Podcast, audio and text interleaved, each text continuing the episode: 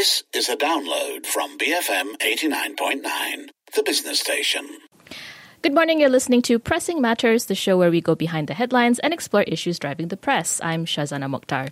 Last week's Court of Appeal decision on the SRC International trial involving former Prime Minister Dato' Sri Najib Razak was the talk of the town.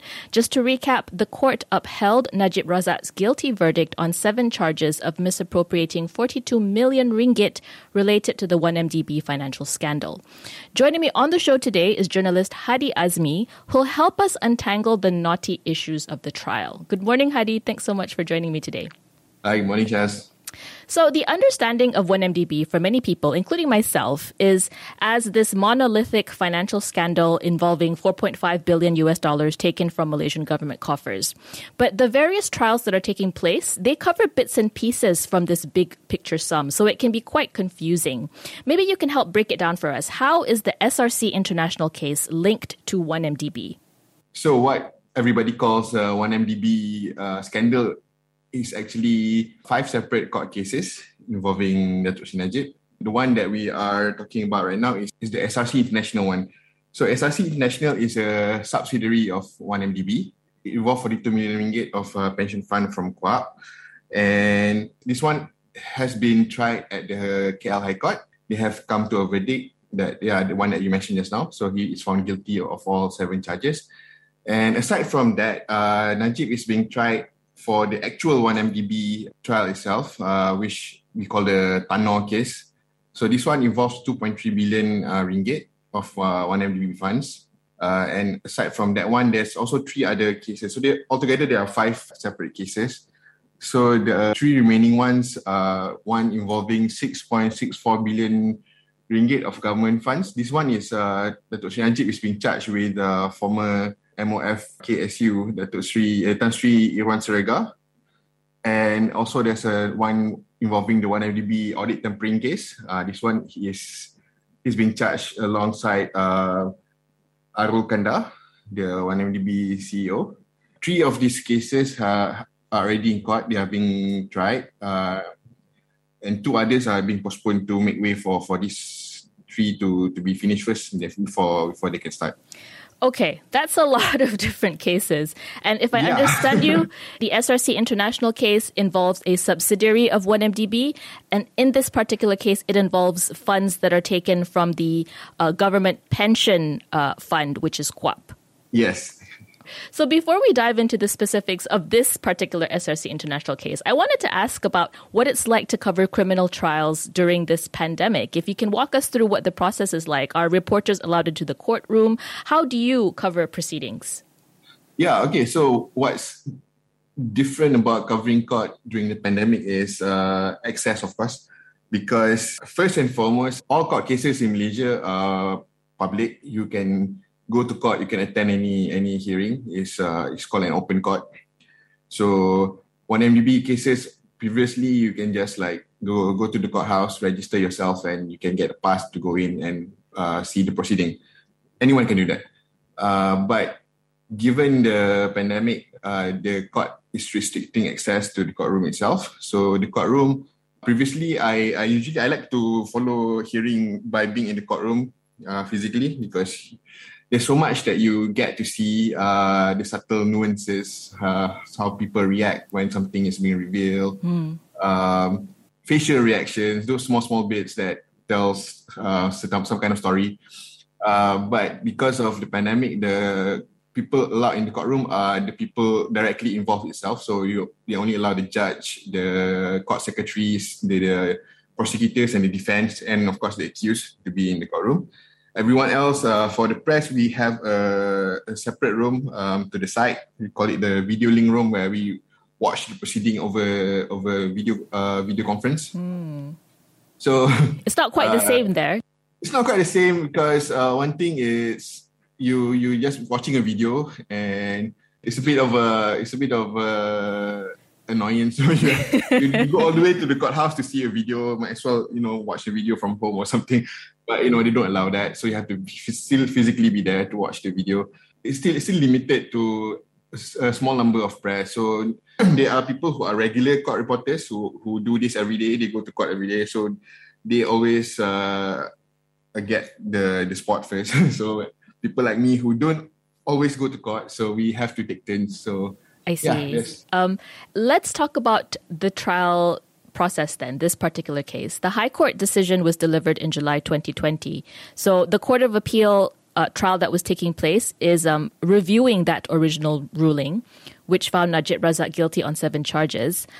What is the process of this appeals trial? Was it the High Court trial held all over again, as in witness testimonies were heard all over again, or what was that like? Yeah, so after being found guilty at the High Court, Najib he filed a petition in October 2020, and the appeal was heard starting on April 5th this year. So it's not a retrial altogether. What you mentioned just now, it seems like a retrial where you start all over again. But no, this one is basically based on what the High Court judge ruled. You as the accused would appeal to the court saying that, okay, we have issues with the judge's ruling. This point. And then you argue why you think that those points are not correct.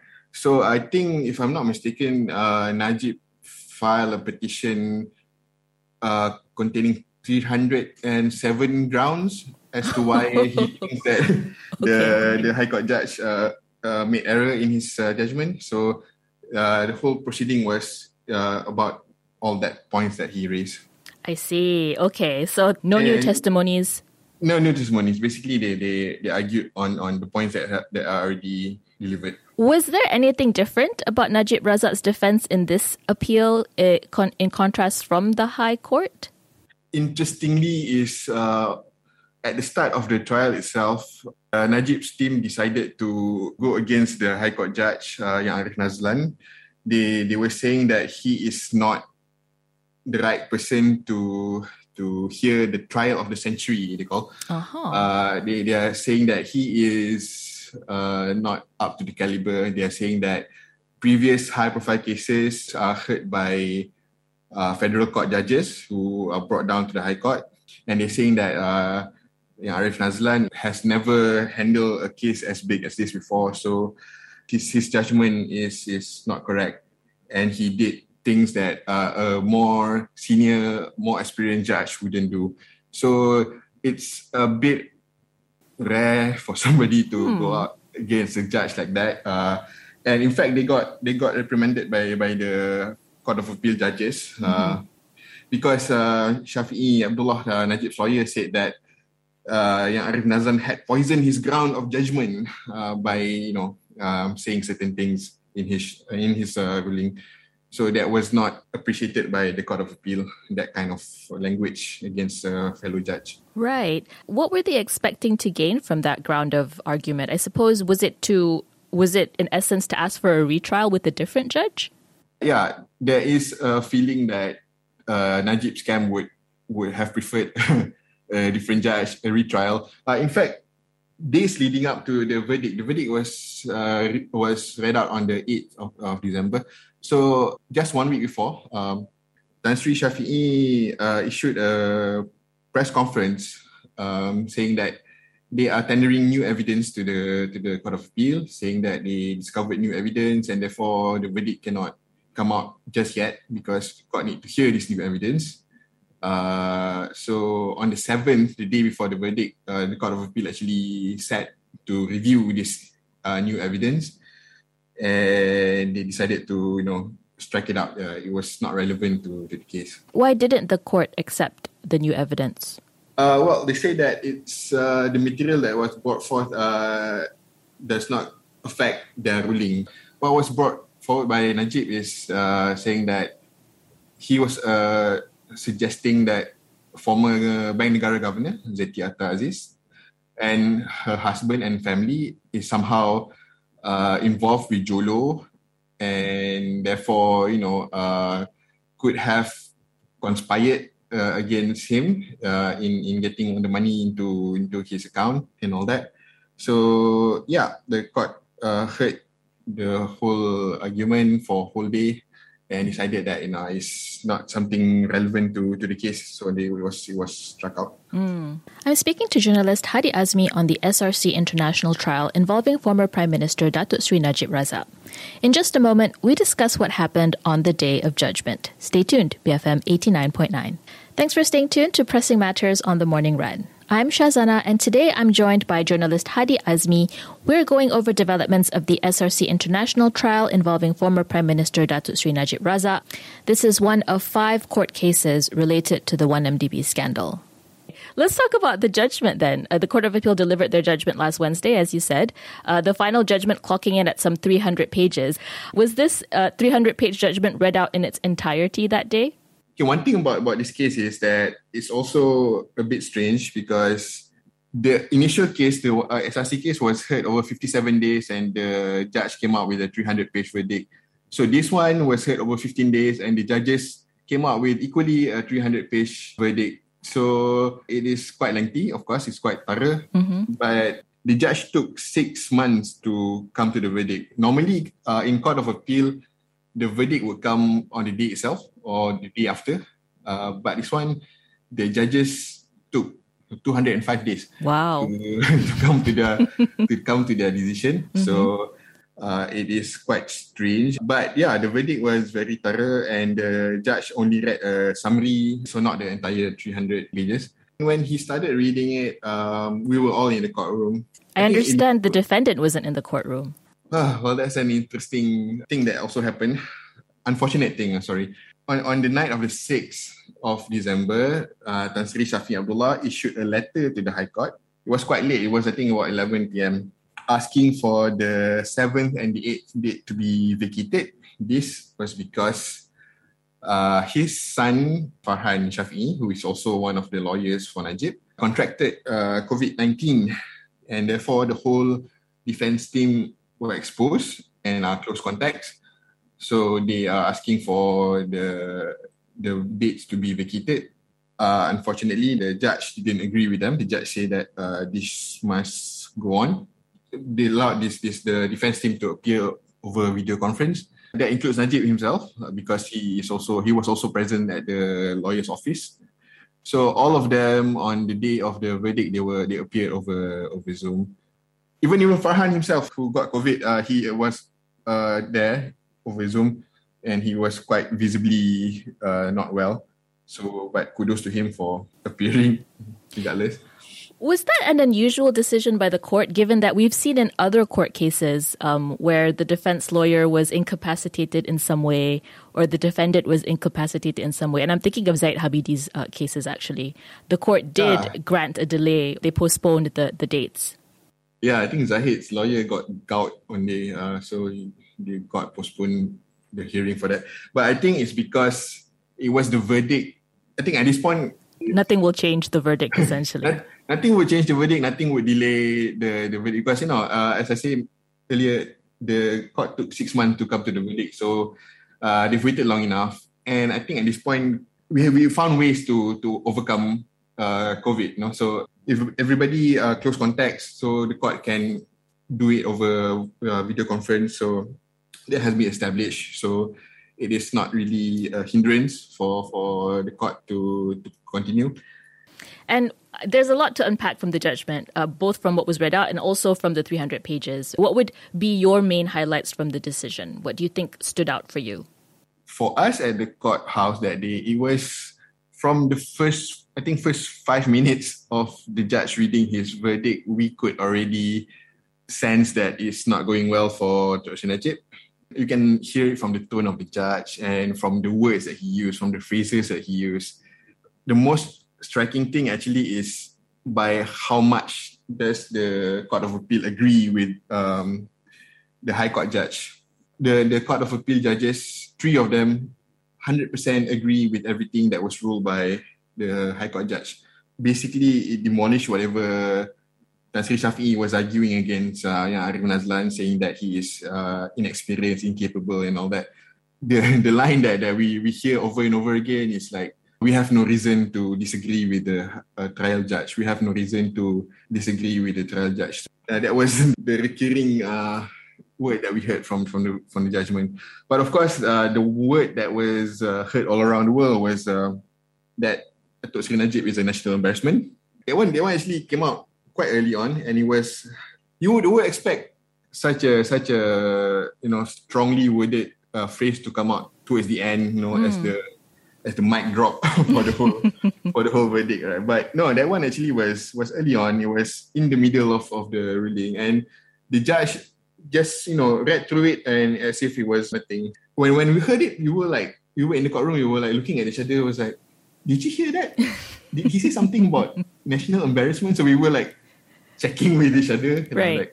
It was that word that captures the whole verdict, I suppose. I think everybody right now already know that was what the judge said, that Najib Razak is a national embarrassment.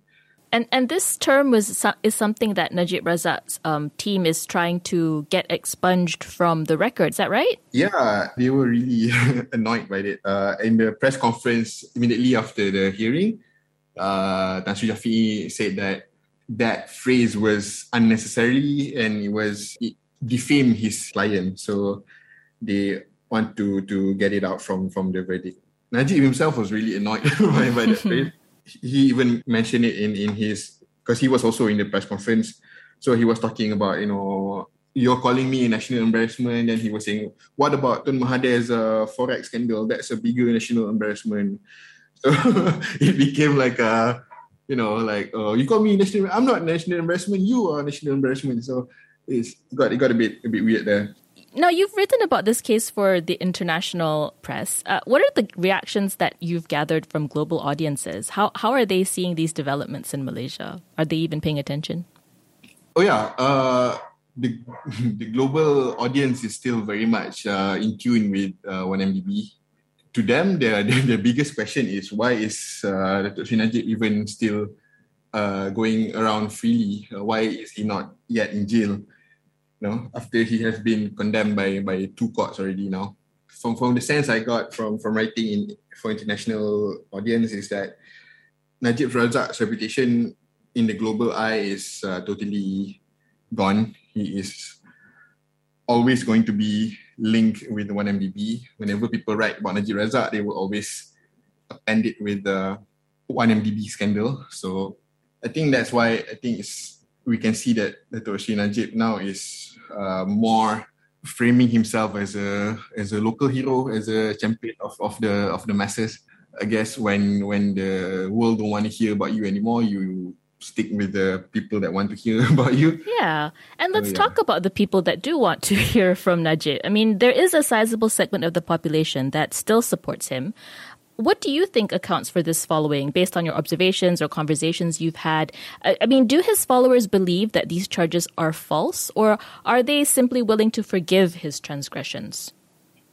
It's a bit of both. I think there are some part of his supporters that believe he did it, but they say that it was, it's just normal part of, you are tempted by all this thing. Everybody would be tempted. Who wouldn't be tempted by billions of ringgit?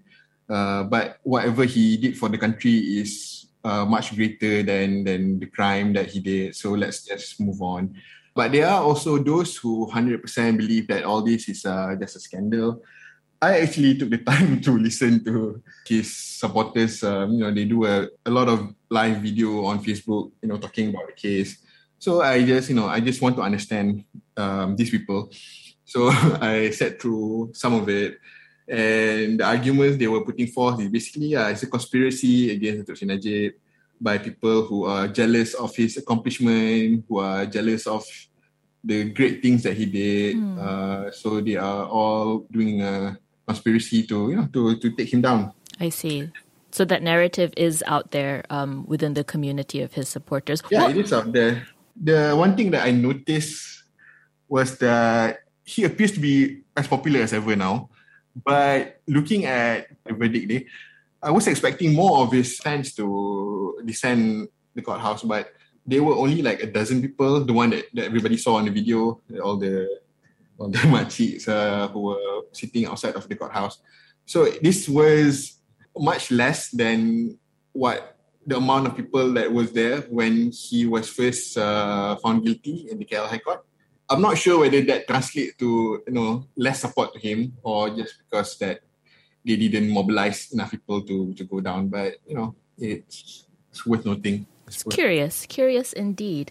So we know the case isn't over yet because Najib Razak is filing an appeal to the federal court. What should we expect to happen next? Do you have an idea of the timeline when the case will be heard? He already filed the appeal papers to the federal court the day after. So right now, from what I gathered from courthouse people, it would take about 3 months for the papers to be processed. Then after that, they would call for a case management. They would, you know, talk about the papers and all that. Then it would be probably another 6 months before the hearing starts. So you're looking at probably third quarter of next year before before the hearing actually starts. So it's going to be a while.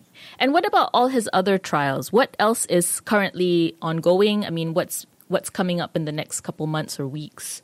Yeah, right now, his 1MDB trial is still ongoing. So that is, as per usual, is being heard at the KL High Court. That one is still going to be pretty lengthy. They got about 50-something witnesses to call. They only call a few dozens right now. But that one would be interesting to look at because the prosecution would definitely call Tan Sri Zeti, former Bank Negara governor, to sit as a witness. So, and Tan Sri Shafee already mentioned that he is looking forward to that day where he wants to cross-examine Tan Sri Zeti and her alleged involvement with Jho Low. So for us, it will be a fun day to hear what actually goes on in that corner of the scandal. All right. So that's something to look for. We'll have you back on Hadi when that day comes. Thank you so much. Thank you so much for chatting with me today. Thank you. I've been speaking to journalist Hadi Azmi on pressing matters. Stay tuned for the 10 a.m. news bulletin coming up next. BFM 89.9. Thank you for listening to this podcast. To find more great interviews, go to bfm.my or find us on iTunes. BFM 89.9, the business station.